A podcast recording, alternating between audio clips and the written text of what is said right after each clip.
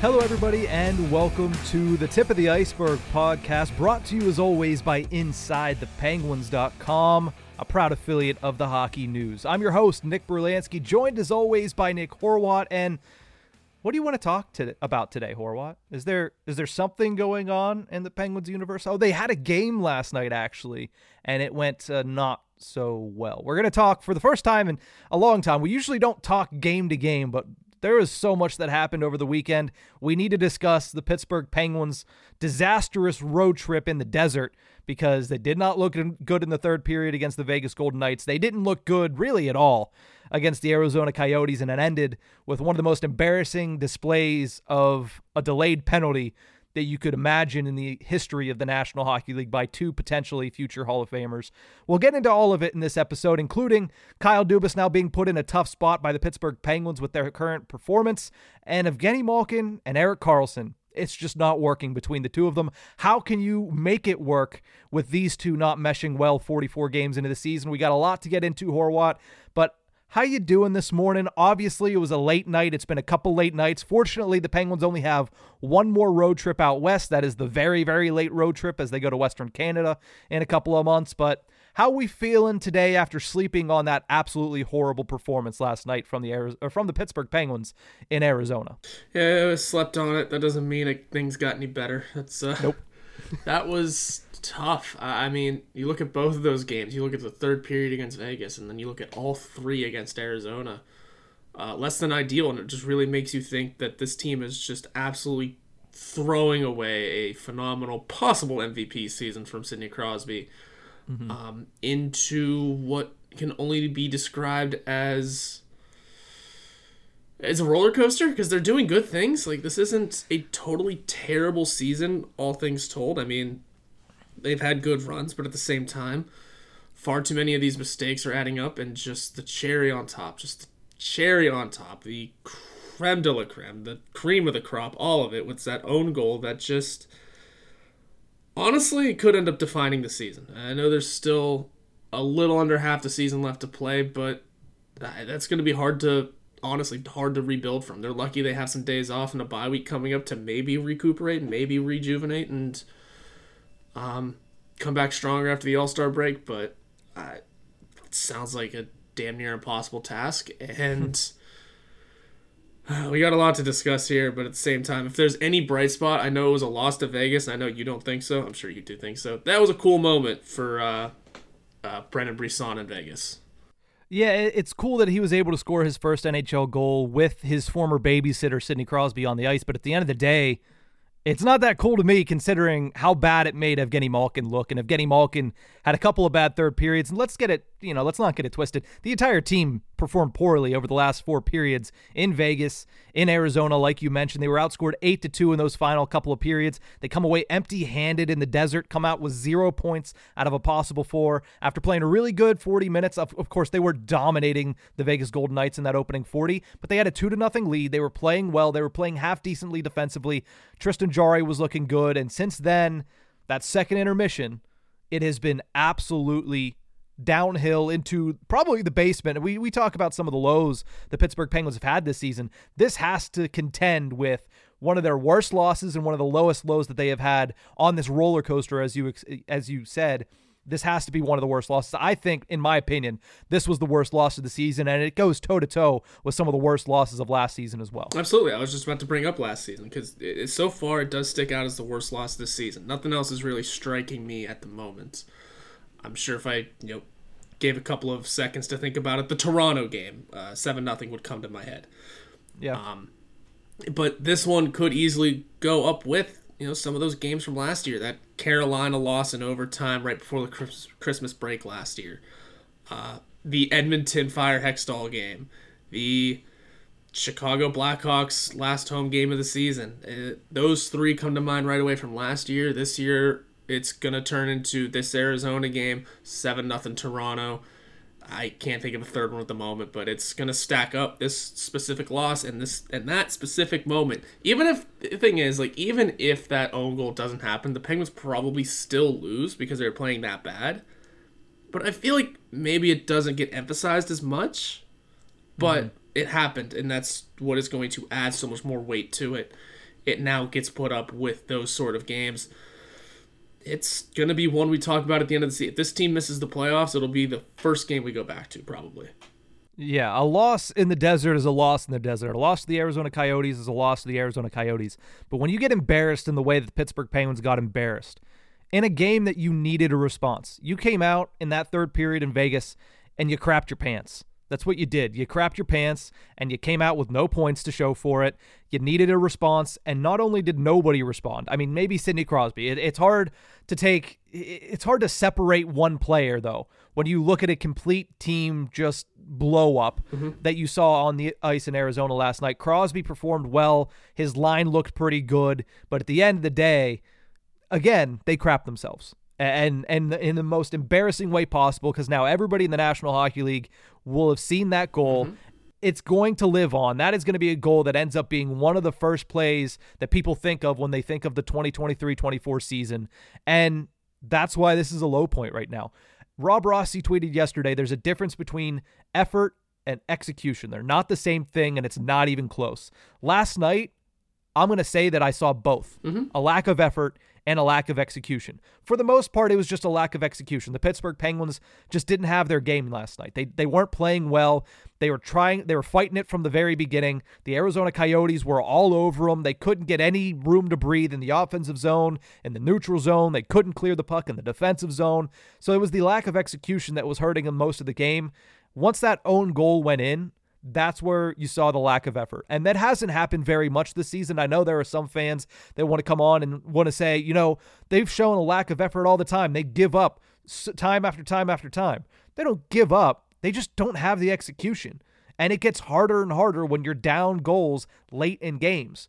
Last night was last night was an effort issue after that own goal and I think anybody in their right mind would have seen that go in saw the Penguins go down 4 to 2. There was plenty of time left on the clock but you knew they weren't coming back after that own goal went in. There's just no way they were going to be able to bounce back from that, especially considering the way that they had performed that night and the what and considering what had happened two nights prior in Vegas. Uh, eh, after that own goal happened, it almost it essentially it felt like that team just stopped. It felt like that they pulled the plug on it. I am trying to see how many shots they actually took after that own goal happened. And I'll give them the power play. They did have a power play opportunity after. If they recorded a shot there, you're supposed to. You're on the power play.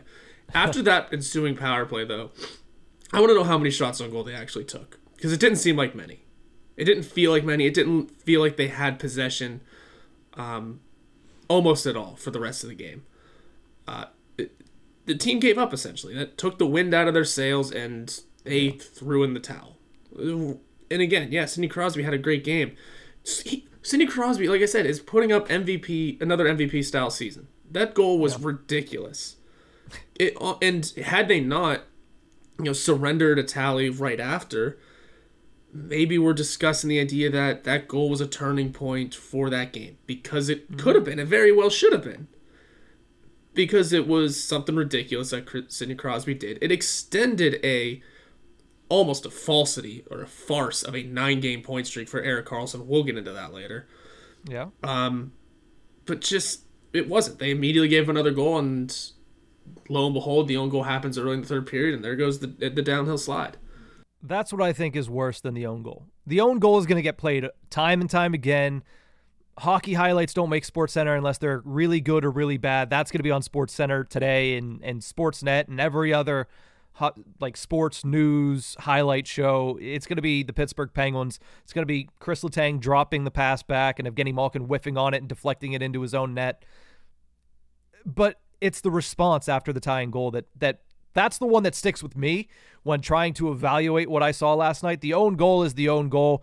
It is a buildup of really a lot of different things that have come to pass, and it was the explosion point that might change some things going forward, as we'll talk about.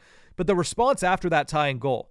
I mean, Sidney Crosby said, oh my God, twice in that game after he made a beautiful goal to tie the game and pull this team that didn't deserve to be tied in this game back even with the Arizona Coyotes. And he said, Oh my God, after he saw Evgeni Malkin whiff on the puck and go into his, his own net. He put his hands up above his head. He had no idea what was going on. Kris Letang said, Oh my God, when that happened as well. The own goal was bad, but the response after the tying goal is the one that I think is the more troubling issue for the Pittsburgh Penguins moving forward because it's the one that has happened time and time again this season. The Coyotes, yeah, they had a massive push. You have to give them credit. They came out and they they lit a fire under their butts because it was a tie game and they thought that they deserved to be in the lead, which they did because they had outplayed the Pittsburgh Penguins at that point. Crosby scores an amazing goal. And this is where I feel so bad for Sidney Crosby. He doesn't touch the ice again until the Penguins are down a goal. And it's not like he was off for a very long time. Yeah. Two shifts later, the Penguins had already given up another goal and they were down once again. This guy has been chasing all season long to trying to get the Penguins back to even, and the rest of the team can't even keep him there once he gets them there. Yeah, they can't. They can't. This is it's so brutal. It's I got I, I texted you last night after the own goal. I have no words. I'm Mm-hmm. that's that's a tough stance to take when you have a podcast. Yeah. And, and It's hard to have no words on an audio platform. Yes. Yeah, so I kind of need to come up with words. It's just so hard to come up with them. It's baffling almost. Uh, I did count, if I counted correctly, I think the Penguins had four shots after that own goal. By the way, um, it's it's embarrassing. It's just totally embarrassing. It's laughing stock of the league type moments. I mean, Yep.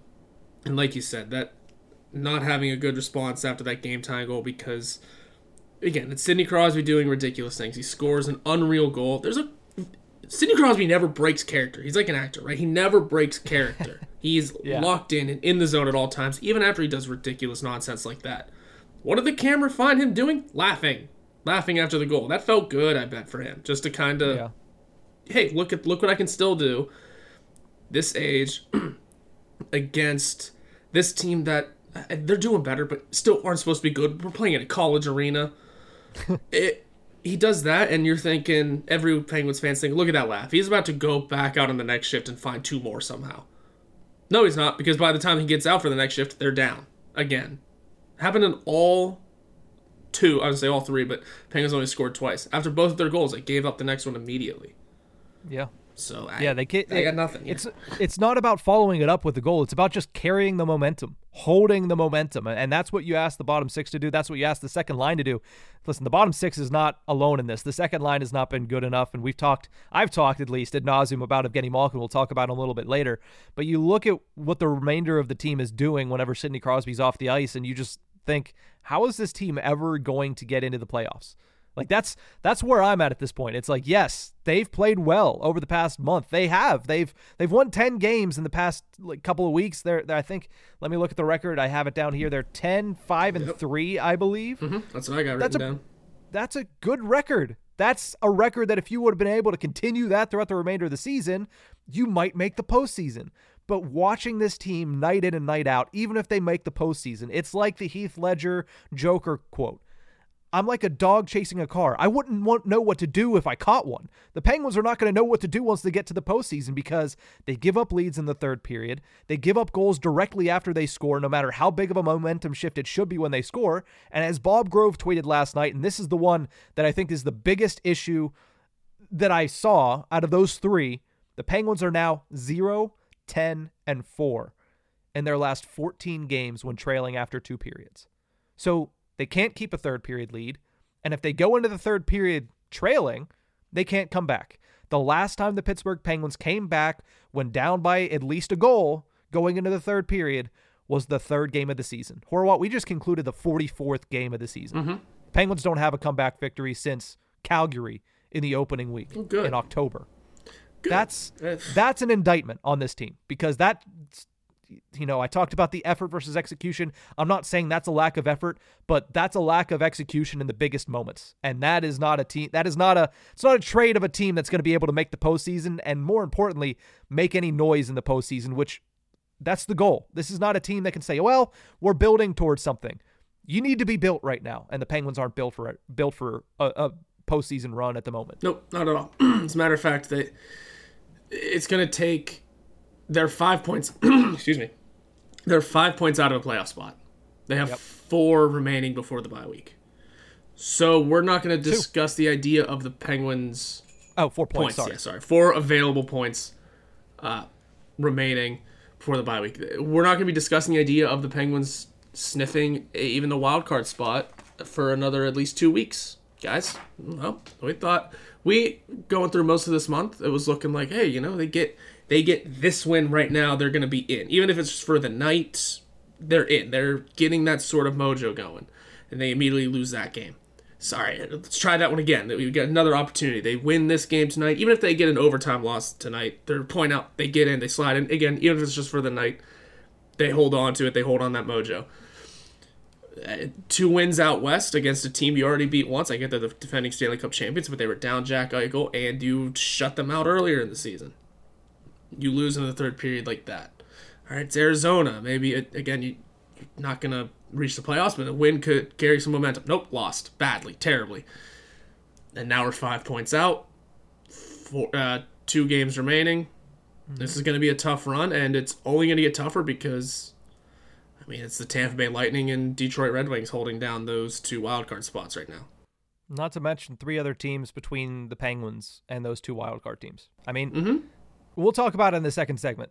Hope is not lost for the Penguins considering where they're at, but the way that they're playing and the way that this team is constructed, that's not encouraging. I, let's put it that way. Yeah, it's not. I laugh every time I look at the standings and I see the Penguins are the only team with a plus goal differential, not in the postseason, not in the post, or not in a uh, or out of the postseason. I can't work. I can't speak correctly today.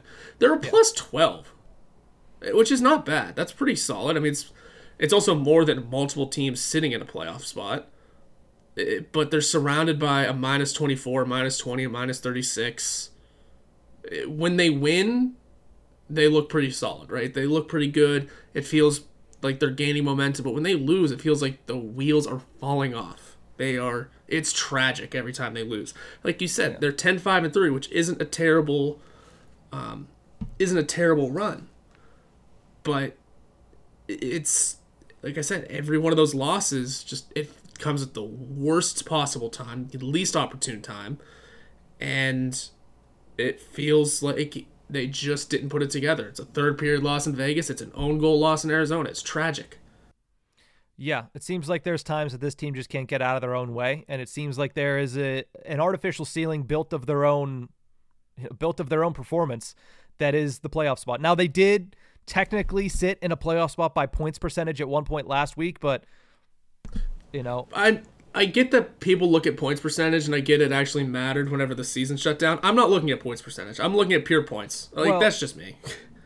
here's the thing pure points doesn't take into account the games in hand the Pittsburgh Penguins have, but that also, when you look at points percentage, doesn't take in, in, into account the fact that the Pittsburgh Penguins still need to win those games yeah. in hand, and that that's the biggest thing. You can look at it either way. By points percentage is probably, in my opinion, what I would look at because that's on the team's actual performance to this point through the games that they have played. But the thing is, with that, you do need to go out there and continue to perform. You do need to go out there and win those games in hand.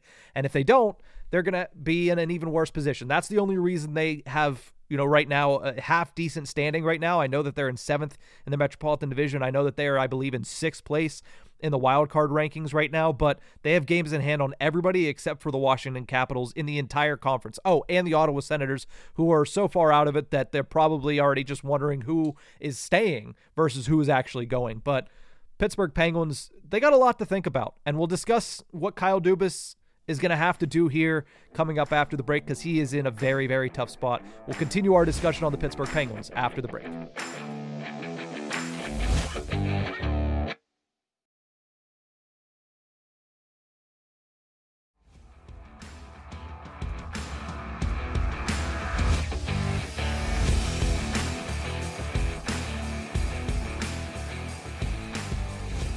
Welcome back to the Tip of the Iceberg podcast, brought to you as always by InsideThePenguins.com. And I know nobody wants to hear this right now, but I think it's a pretty good time for a reminder that a sports team should probably not dictate your mood.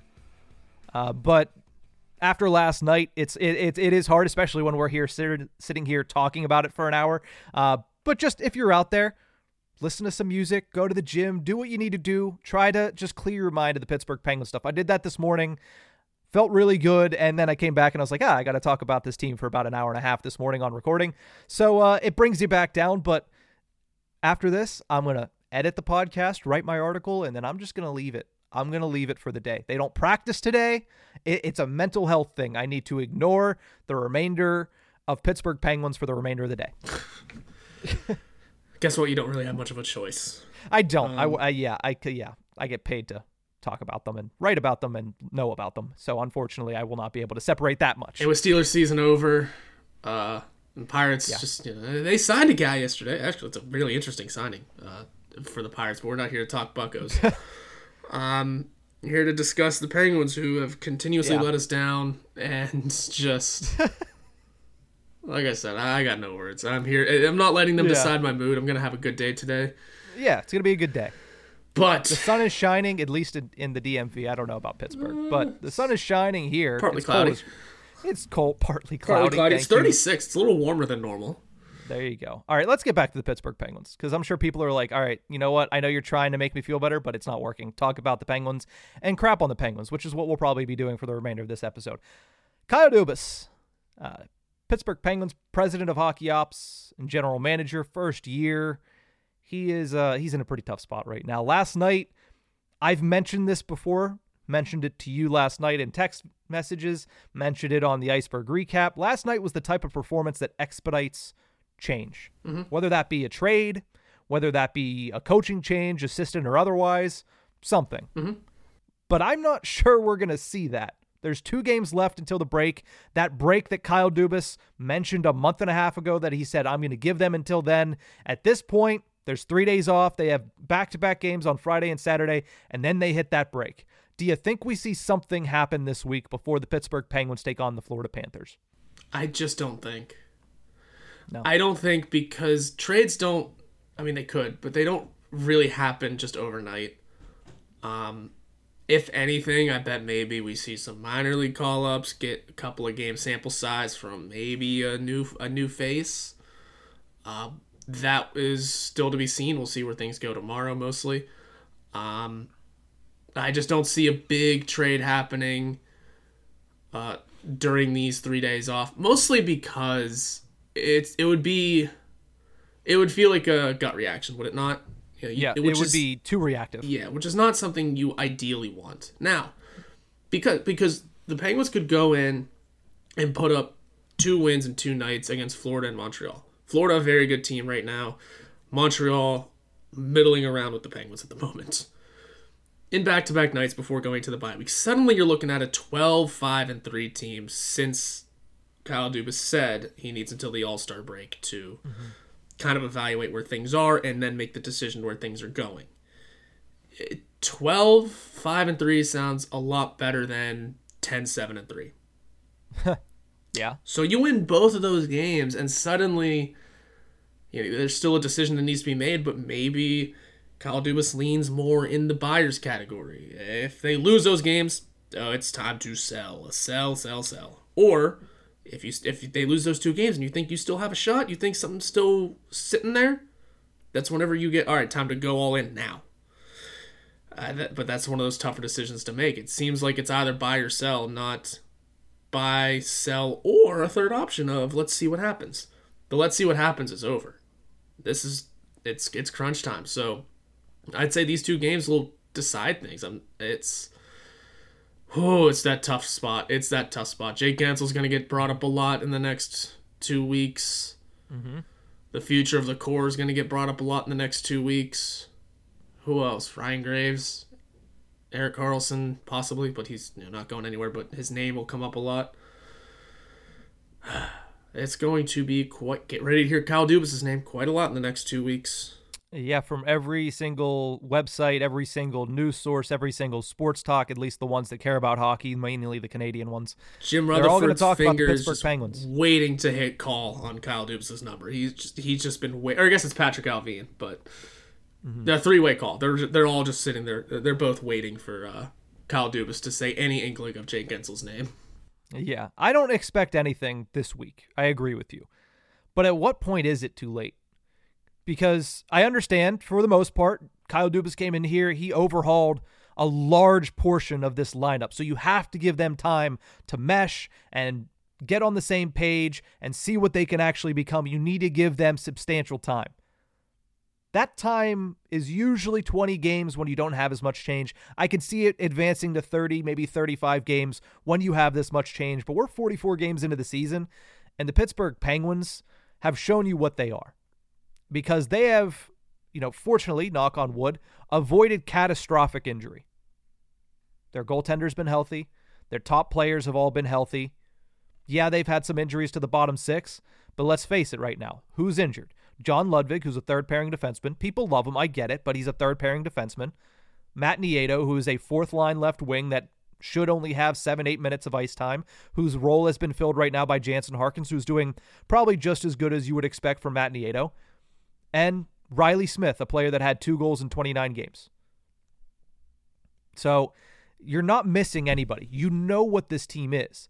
And it gets to the point where is it paralysis by analysis? You're waiting for them to show you something different when they might have just already shown you what they are. You're just hoping that it's different. It's just not what you wanted it to be. And at what point have you waited just a little bit too long? I think we are, if not already past that point, very quickly approaching that point of you waited too long to make a move. I understand not everybody is Jim Rutherford that the second you have a bad loss, he says, you know what? Who is the most beloved guy in that locker room? We're going to trade him for Tanner Pearson, who I know you loved him, but Horwat, but that was a horrible trade. It was a trade to get the attention of the guys in the locker room. I don't know if there's a trade that exists right now that'll get the attention of the guys in the locker room. Not the way that it, it was intended back then, not the way that it would be intended right now. I'm not exactly sure what you can do with this team because there's a lot of trade clauses a lot of people I saw say Bryan Rust, maybe you trade him. He has a lot of value. He had a pretty good start to the season. He has a full no move. He's clause. not going anywhere. He can't go anywhere. He You're can not, waive it. Yeah, he can, but he's not going to. Give me a break with yeah, that. Yeah. Why would he why would he put it in his contract if he was just gonna waive it anyway? So you know, I, I think this is the point where you look at Kyle Dubas and you say you need to make the decision. If I don't expect the moves to be made because, like you said, that would be very reactionary if we see him pull the plug. The only reactionary move after something like this would be a coaching change. And this is where I think it's very interesting because this is not a typical head coach relationship with an organization. Mike Sullivan has been here since 2016. He brought back to back cups, and then he won another playoff series in 2018. He hasn't won a playoff series since. He was given an extension with multiple years remaining on his contract, he was given a three year extension that hasn't even begun yet. We all know how big of a relationship and how close of a relationship he has with Fenway Sports Group. That's the type of game last night when I say that expedites change. That's the type of game that a middling team like the Penguins that have underperformed to this point of the season would typically see their head coach get fired. Is it going to happen? I highly doubt it. Would it happen in most circumstances? Yes. Probably. The issue with a coaching change is who do the Penguins have at the ready? Todd Reirden? We don't like the way he's been going this year. Listen, and this is not a team that you bring in Bruce Boudreau and he automatically takes the reins off and they're amazing because this is a team that, yes, the Pittsburgh Penguins don't play without you know structure. They want defensive structure, but that defensive structure hasn't been good. If you bring in a guy like Bruce, Bruce Boudreau and say, "All right, let's loosen the reins on these guys," you're not going to have any defense. Nope the the reins on the defense, even though they're trying to play in a structure, have not been there. Right. So it, you bring in somebody from outside, but I don't know who that would be. Exactly. But again, this is just the time that you see something like that happen, and that's the moment that everybody says, "Yeah, that's probably it." Yeah, that's probably it. Because it doesn't have to be Todd Reirden. It shouldn't be Todd Reirden considering how much he's failed with the power play. Exactly. It's probably not going to be JD Forrest, which has been the Penguins' course of action the last couple times they've had a firing in the mid- middle of the season. But look at what the New York Islanders did. They just fished Patrick Roy out of nowhere, Canada, and put him behind their bench. There are coaches. Out of the where was Patrick Roy in the queue, right? Somewhere. I don't know. He was coaching a pretty prominent team in the Q. I'm almost positive, and maybe in the Quebec Remparts. Don't quote me on that.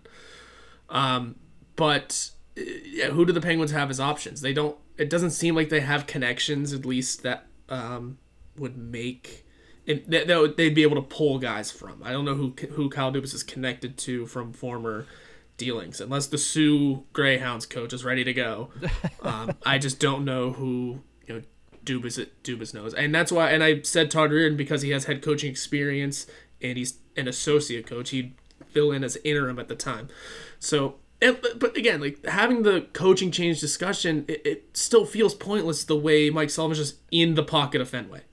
He's yeah, there. He's, he's not going anywhere anytime soon. Mm-hmm.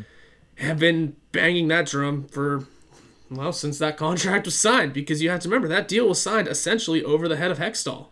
Yeah. You think he had? You think he had anything to do with that? I heard I heard through the grapevine Brian Burke wanted Sullivan gone pretty quickly, but that's neither here nor there. Um, and nor will I go into too much more detail on it. But Yep. it was a Fenway thing. We all know it was a Fenway thing, and you know it. Now he's going to be here again. There's a lot of people, me included, that still think Mike Sullivan's the right guy for this job. He is. I think there's still positive things that can come from Mike Sullivan because uh, you know, a lot of times you look at it's not Mike Sullivan, it's not the coaches on the ice making these poor decisions. It's not Mike Sullivan's fault that they scored an own goal. You feel bad for, you know, a high hockey IQ play like that Bryan Rust made to kick that off.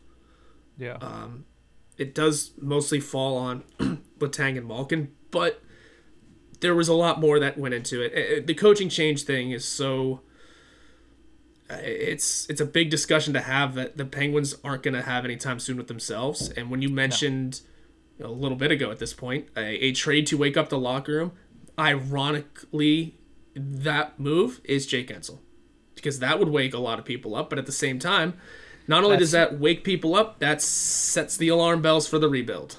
yeah, Get that's the waving a white construction crew in season. here. It's Yeah. yeah. Yeah, that is 100% waving the white flag on this season because Jake Guentzel is one of the one of your top 3 performers on this team. Yeah. So if, if when you're outside of a playoff spot, you trade him, you're trying to wake up the locker room, trying to get better performances out of guys, but you're saying at that point, yeah, we'll try to make the playoffs and that's about it. You know, and, and at this point, I don't I don't know what good that does because I think without some pretty substantial changes, this is not a team that makes the playoffs anyway. Yeah, yeah. It, uh, it doesn't seem like it. No, we, we talked about it. They played well since they got that vote of confidence, 10 5 and 3, but they're still in seventh place in the Metropolitan Division. Yeah, they have games in hand on these teams. Yeah, they're just a point or two behind most of these teams, but they're in seventh place in the Metropolitan Division. Let's not get this wrong. That's where they've sat for the majority of this season. They haven't sat in a playoff spot really since December of 2022. Spent the entirety of 2023 chasing a playoff spot, started poor in this season, have been chasing a playoff spot ever since. They have not sat in a playoff spot in any serious fashion since December of 2022. That's where this team is at right now. This is a team that showed up in a game where you need a response and didn't respond. In fact, they embarrassed themselves in the making of another loss, another loss where you got zero points in the standings. And the thing is, with those games in hand, as we talked about, do you believe this is a team capable of rattling off four to five wins at any given moment to take advantage of those games in hand and to jump back into not just a playoff spot, but not the very last playoff spot, to not be holding on by a thread? No, I don't. It's such a interesting con. You're right because I don't see them really ha- doing that either. But I'm in my mind, I'm kind of sitting here drawing the comparisons of if this Penguins team can just kind of fall backwards into a playoff spot. Who else did that? Oh, just like the Steelers did. Wow. Suddenly, we're looking at a lot of comparisons, and I think we've made these comparisons along a lot before. The idea that they both have coaches that many people want fired, named Mike, ironically.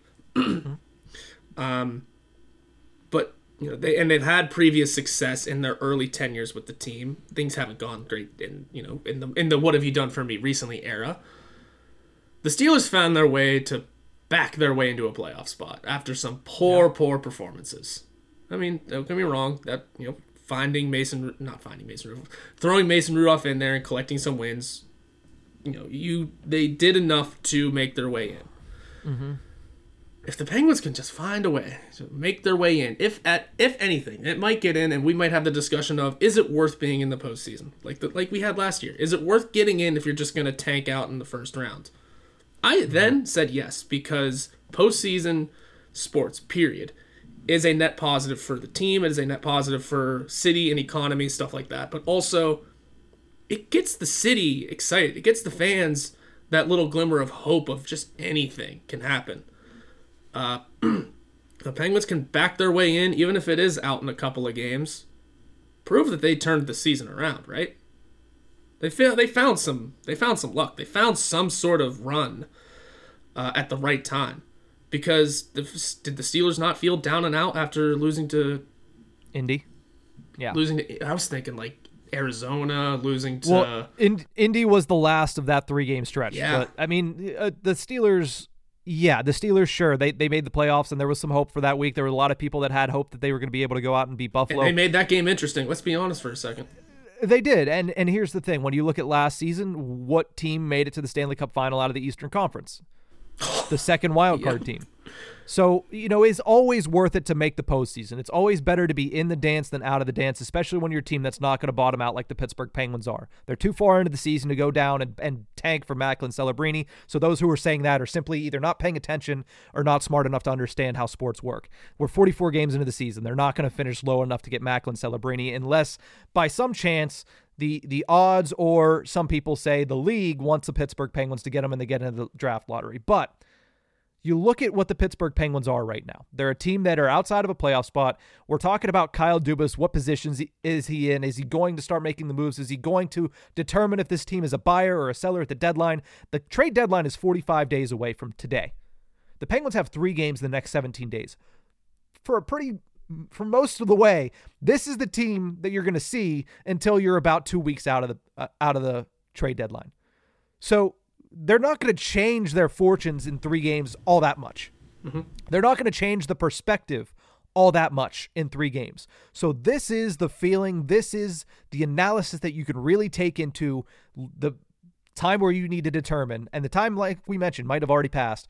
Are you buying or are you selling? Are you crapping or are you getting off the pot? What is what is the determination here from Kyle Dubas? He needs to make it. I don't think the Penguins would be willing to part with the assets that it's going to take to bring in somebody substantial, nor should they right now. And like you mentioned, the Jake Guentzel noise is only going to get louder. Reilly Smith noise has already started up, even though he's injured. I'm sure Rickard Rakell noise is going to start getting a little bit louder. Alex Nedeljkovic, even though goalies are rarely moved, Alex Nedeljkovic noise is going to get louder. There's a lot of players on this team that could all of a sudden be looking at needing to get you know, pack their bags and pack everything up and go to a new city because this team right now does not look good. They've performed poorly for the majority of the past couple of games, for the last four periods especially. And they're a team that can't come back in the third period from a deficit, and they're a team that you can't trust with a third period lead. So, what do you have when you have all of that? You have a team that, despite sitting in a good position, despite having hope based on their current standing in the in the standings, a team that I don't know if anybody can trust to go and take advantage of those games in hand and take advantage of where they're currently sitting to get above other teams. And the interesting part is, is that if it comes down to it and they do have to sell this year, uh, it they're gonna try for the quick rebuild. They're gonna try and come right back next year.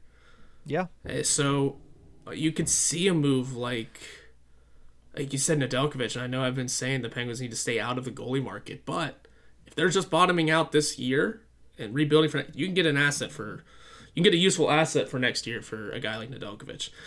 Um, it's going to be fascinating. I think there's still a chance they could be buyers, but slight buyers. I think we said last episode or whatever it was that um, it's possible they don't make a ton of moves anyway. I mean, Jakob Chychrun legitimately fits exactly what the team is looking for. A young, def- I mean, we're, I'm throwing names out there. I'm, es- Yeah, I'm essentially it. throwing uh, things out that I've written. I want people to go read. Um, Jacob Chik- Chychrun fits exactly what this team is looking for in young blue line help that has a year or two left. Um, there's a lot of ideas that can be tossed around if you know they could still be buyers for sure. They could still go for it. Like we said 10 5 and 3 doesn't sound totally terrible. Things just got to go right. They need to win these next two and maybe set themselves up for something nice and earn a reward if anything sidney crosby deserves a reward but uh, what does that Yeah. mean what does that mean uh, and if not they got to reload and rejuice for next year Yeah, the only reward I can see them doing is saying, "Hey, Jake," and this is highly illegal. You can't do it. I believe it's called tampering. Hey, Jake, let's come to an agreement on a deal. You're not going to sign it right now. We're going to trade you at the deadline for a haul, and you're going to come back and, and sign this on July 1st. That's tampering. That's not allowed. But that's that's the only thing that I can think of that they would do to help Sidney Crosby right now. Is say, hey, we're going to trade him because this team is not it. We're going to get a bunch of assets to help this team next year, and then we're going to bring him back in the offseason. That's the only thing I can think of because you mentioned Jakob Chychrun, and that goes exactly to what I said. This team does not have the assets, nor are they willing to part with the assets to go get a guy like Jakob Chychrun. They're just not. And, and if they do, interesting because that's a complete departure from what they've been planning on doing and what they have been doing over the last year, but at least under Kyle Dubas the last six, seven months. But I just I don't see them making that move, and I don't see them making a move that is commensurate to that. I see them making, if anything, like you mentioned, like a Kevyn Adams last year. He went out and got Jordan Greenway for I believe like a third round pick or a fourth round pick or a, a prospect. That's probably the only thing they're going to do if they're buying, and that is if they're buying, and that's a huge if. So what does Kyle Dubas do? He's in a tough spot right now. He has three days off for the Pittsburgh Penguins. He's going to have two practices, or they're going to have two practices that he's going to get to sit up on his perch and watch. And then he has two more games before a long, long layoff where he's going to be working very tirelessly to try to figure out the answer to what is hurting the Pittsburgh Penguins right now. And that's not it's not an easy answer to come upon. There are multiple issues with this team and despite some pretty good play. Like we keep saying it. They've played well over the past month. There have been times where they have played extremely well over the past month and a half, but they still sit in the same position. So it doesn't change anything. You can sit here and say, well, 10 5 and 3, that's not a bad record points percentage wise. That's where they need to be. But they haven't moved anywhere. They're just as mediocre as everybody else in the Eastern Conference. Just a step below, though. There's, and that's the problem. There's 16 teams surrounding them. Sorry, sorry 15 teams surrounding them in the East. They got yeah. they they have to account for them as well. Do you think those teams are just gonna? That's it. They're done score. They're done recording standings points. Nope. They have to. That's why you got to win those games in hand. That's why you have to beat those teams when they come up in the schedule, like Florida coming up. I know Florida's way ahead, but you get what I'm saying. And that's mm-hmm. why you have to win the must wins, which is turning into all of them. Yep. Yeah. So uh, we we've taken a long time on on this particular segment because it's a very interesting conundrum that the Penguins president of hockey operations and general manager finds his, himself in. He's having all these discussions and more with his scouting staff, with his assistant general managers. I'm sure Jason Spezza and Amanda Kessel and Trevor Daley are all working tirelessly to try to find the fix to this problem. I mean, there's there's multiple, like we mentioned, but you know, at the end of the day, something's going to have to happen. You have to get off your hands at some point, and that point is either already passed or it is this week. You have to do something or you have to at least start putting the wheels in motion to make some change for this team because as is this team is not a playoff team and it certainly is not a Stanley Cup contender. But we're going to take a quick break when we come back on this episode of the Tip of the Ice-Burgh. Karlsson, Malkin, they're not meshing. We'll talk about how bad it's been, and really just the performance from each of those two players. Two players that are pivotal to the Pittsburgh Penguins' chances for success.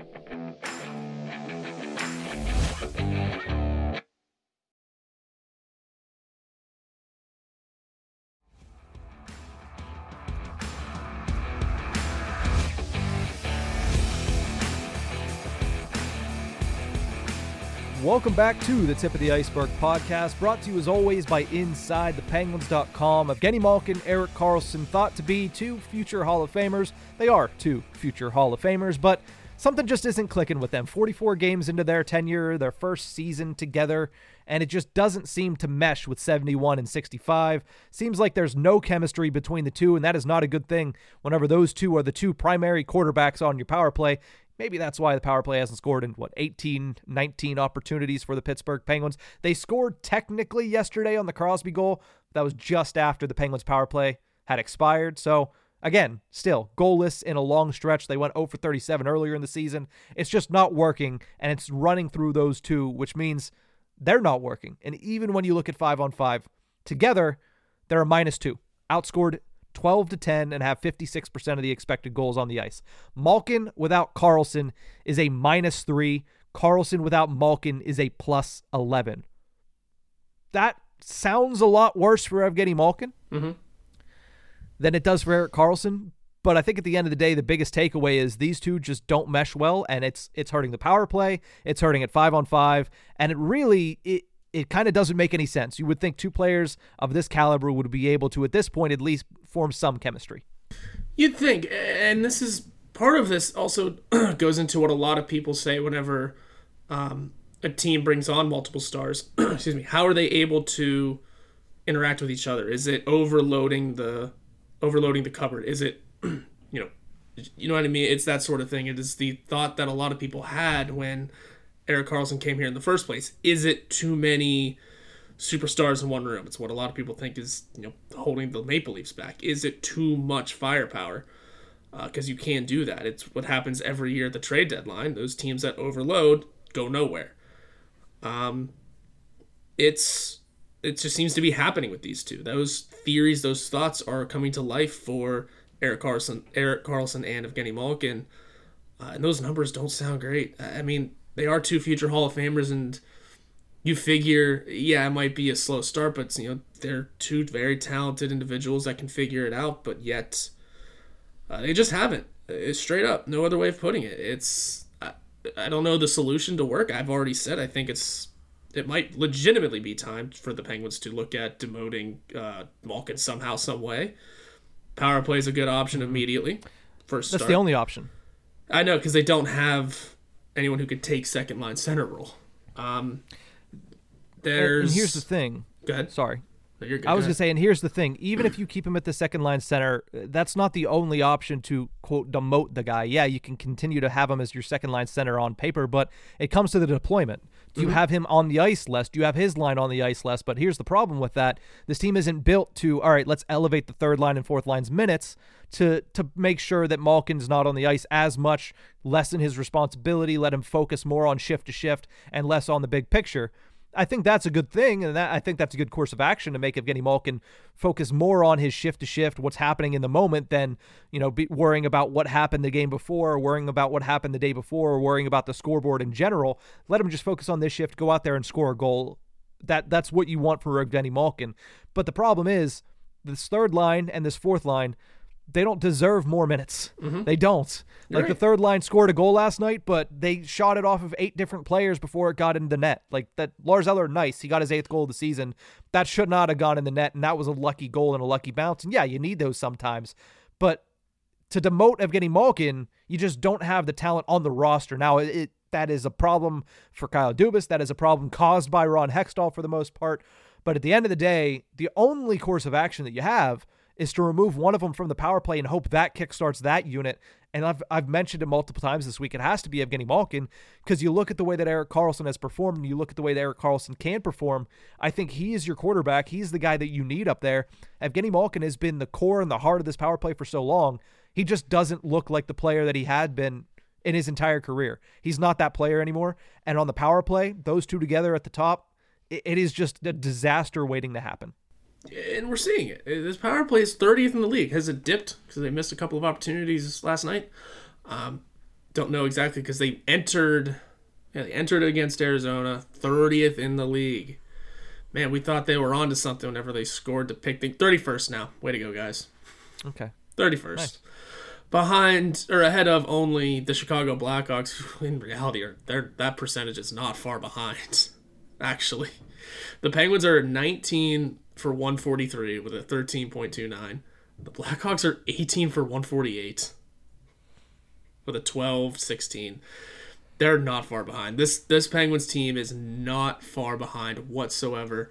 Oh, is that also in Oh, that's even funnier. The Blackhawks have also played three more games than the Penguins. Let's just chalk it up. The Penguins have the worst power play in the NHL right now.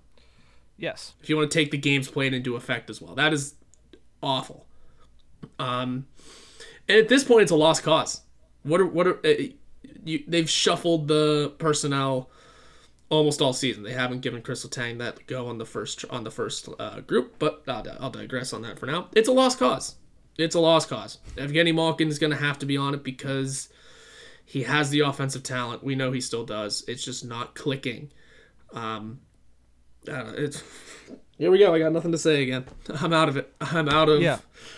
We yeah, it, has been a it's been a couple rough nights for Evgeni Malkin in a row. Yes. And here's the thing, it's been a rough year for him. I, I talked about it on my to go yesterday. He has he's on pace for 22 power play points.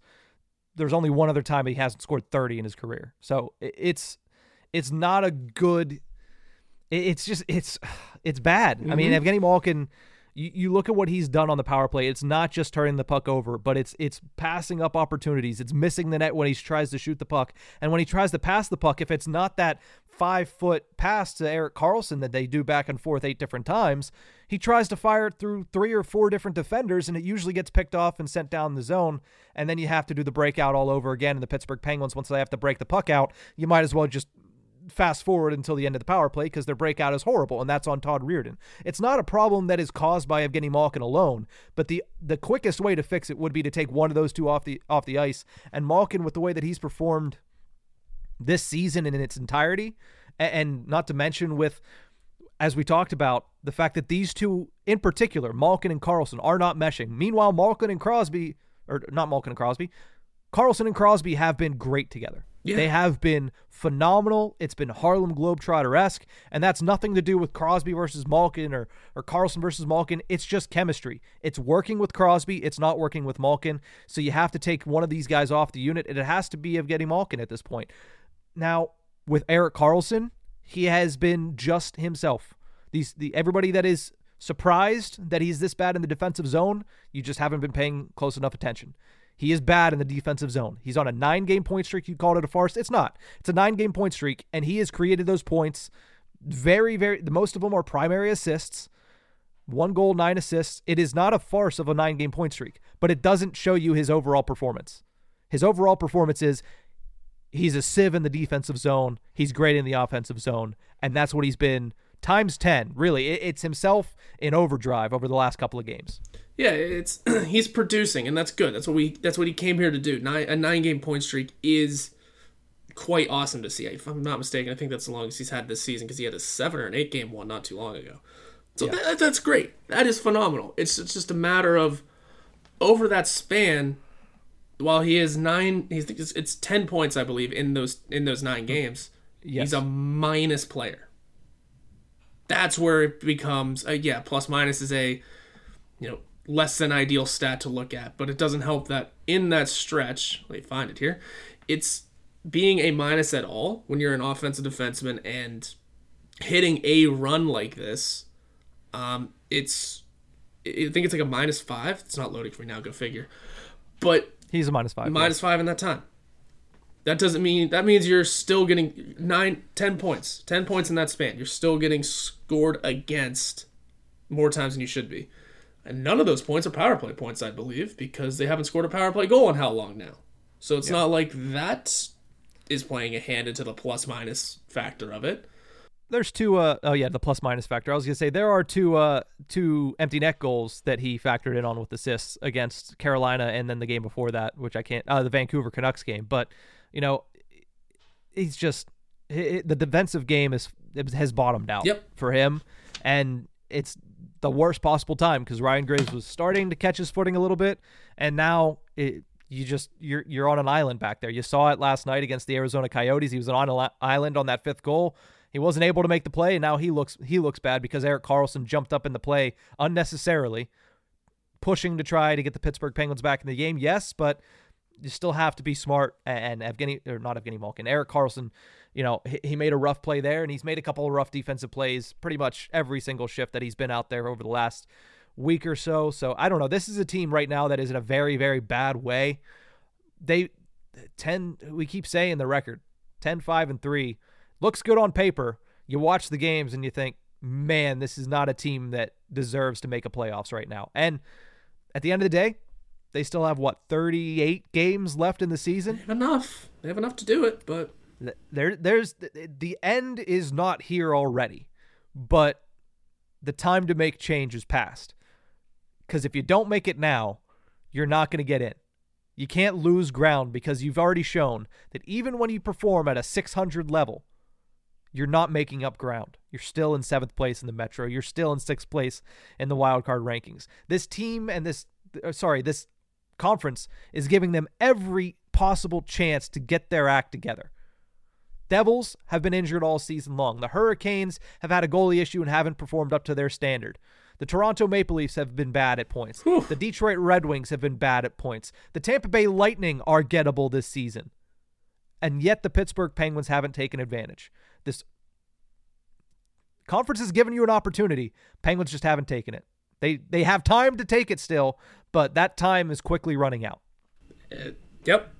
Yep. I, I, I, yep. Yeah. You're like, well, I, mean, I, I have been out of words for 54 minutes. The, I don't have any left. No, you're good. The uh, yeah, the conference is giving you the opportunity. The Lightning are were out of a playoff spot not too long ago. The Red Wings are in, but again, did they or are they expected to stick there? Um, the Maple Leafs could very easily fall out of a playoff spot, uh, and somehow the Flyers are up there. Somehow yeah. the Flyers are up there. So anything can truly happen because I think happen because I think they're still expected to bottom out and fall out of the playoff contention. There's still ample opportunity for the Penguins to make the run, TM. But it's about to turn into the collapse trademark. Yeah. Yeah, I mean it's it's a bad weekend. Bad weekend in the desert. They come back east to take on Florida and Montreal, two teams that have given them fits. We'll see what they're able to do on, on Friday and Saturday. We have plenty to talk about as this week continues. Penguins have two practices between now and then. We'll see if there's any changes that are made in the lineup. We'll see if there's any changes made to the coaching staff. That I highly doubt. And we'll see if there's any trades. Again, something that I would doubt happens, but I'm sure there are some irons in the fire up at UPMC Lemieux Sports Complex as we're talking right now, honestly. But that's going to do it for this episode of The Tip of the Ice-Burgh. Thank you guys so much for tuning in. Remember, you can follow us and find us on YouTube at Inside the Penguins or anywhere you get your podcast from by simply searching Tip of the Ice-Burgh. We will see you guys next time, hopefully I mean, they won't have played a game, so ho- hopefully we have a little bit more positive news to talk about. Maybe an injured player comes back. Maybe we get Johnny Ludvig back for the Pittsburgh Penguins game against the uh, Florida Panthers. That one would be nice little revenge spot for the right-handed defenseman. But that's it for this episode. We'll see you guys next time.